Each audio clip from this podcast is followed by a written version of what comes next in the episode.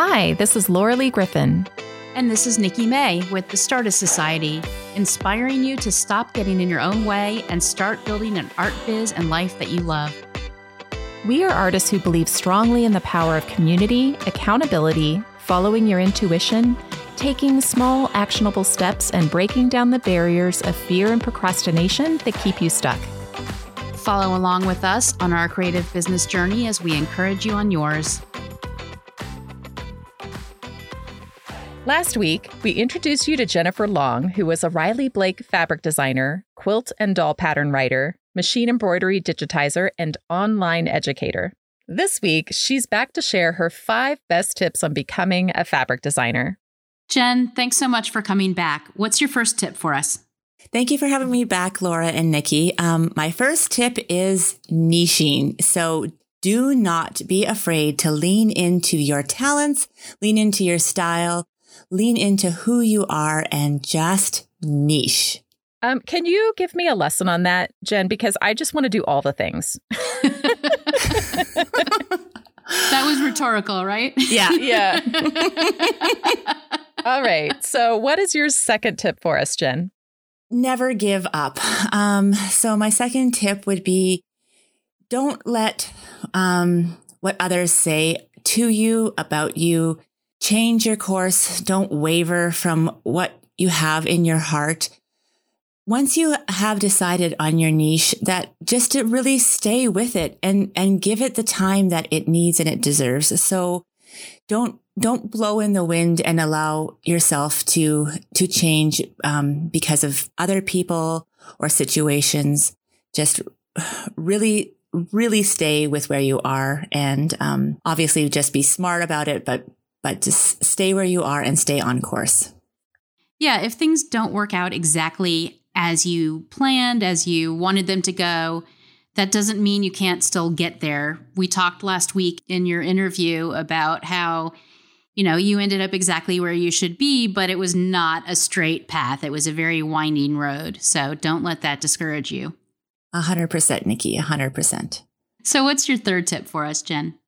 Um, this one might be kind of a funny one, um, or maybe un, uh, maybe not a normal one to say to become a fabric designer, but I actually think it's really, really important. Always be kind. and because you just never know what interaction is going to lead to the next thing. It might be a person that's not in the industry you want to be in that has a connection to the person you want to be in. Um, and so just always being aware of how you portray yourself and how you portray yourself to others. Mm-hmm. I think is just really, really important. And, and for me, that just goes even further, just always being kind to everybody, even if they're not kind. I mean, customer service can happen, um, in positive and negative ways. And just always giving people the grace that you want them to give you, even if they they don't deserve it. From my early years education, there's one saying that I always um, think of, and it says, uh, "Children need love the most, especially when they don't deserve it." And it's so true. It means like that saying kind of means that if someone is acting out, that's when they need a hug, and that's when you feel like hugging them the least, right? When they're misbehaving and I think adults are so much the same that, you know, if somebody's hurting, then they tend to hurt us back, but that's when they actually need our compassion the most when it's the hardest to give. yes. Yeah. That makes sense. And everything we do is about relationships. So, yes, that's exactly. fantastic advice. All right. And what is your fourth tip for us?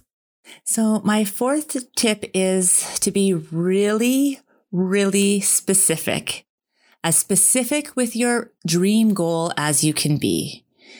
To say, to say the whole thing and like imagine yourself in not just as the fabric designer, but as the fabric designer doing what kind of fabric in what kind of company, um, at what time of the year, in what kinds of collections. The more specific you can make that um, goal, mm-hmm. the more the more real it will feel, and the more direction you will have for my next step.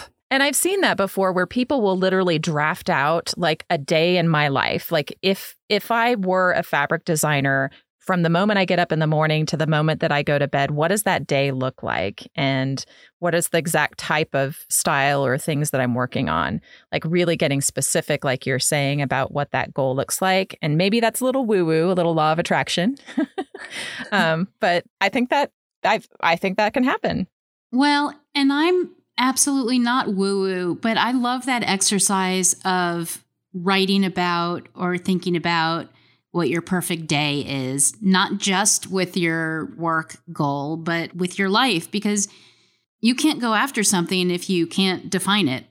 And it actually comes from a, like a sports psychology perspective for me. So, like in dance, if you were going to be dancing something on stage, maybe doing like a multiple pirouettes and it was a tricky spot in, you know, a choreography that you were going to doing, they actually teach you how to imagine yourself doing it and doing it well over and over because you're obviously got the role because you can do it, but obviously it's difficult. So, and in live performance, you have to be able to perform in that moment. And so, so then being able to like visualize yourself doing it successfully, I think mm-hmm well, it's proven that it can't. you know, it helps you on that path to be doing, to able to do it successfully. So nice. I think it just, yeah, I've kind of taken that and brought it into fabric.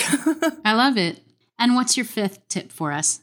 Um, set achievable goals and hyper focus on them. So, hyper focus. Hyper focus on them. So having that really specific large goal there and seeing yourself in that situation will just naturally give you all the steps that you need to get there. And so it can seem so far in the distance to look so far in advance, even though you can are trying to picture yourself in that position. So mm-hmm. then setting up all of these staircases, like setting up all these stairs um, along the way and um, breaking down the big goal into yeah. smaller, more manageable goals that you can actually picture getting to. That's right. Right. Yes. And power of checklists. Oh, so excellent. so fun. It's so satisfying. Yes.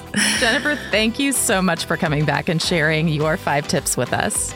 It was an absolute pleasure, you guys. Thank you, Laura and Nikki, um, for your friendship and for this wonderful, inspirational podcast you both have. Well, thank you, and you're welcome. to get a downloadable PDF with Jennifer's tips and tricks, visit startistsociety.com slash fabric design tips. Thanks for listening, and we'll see you next time.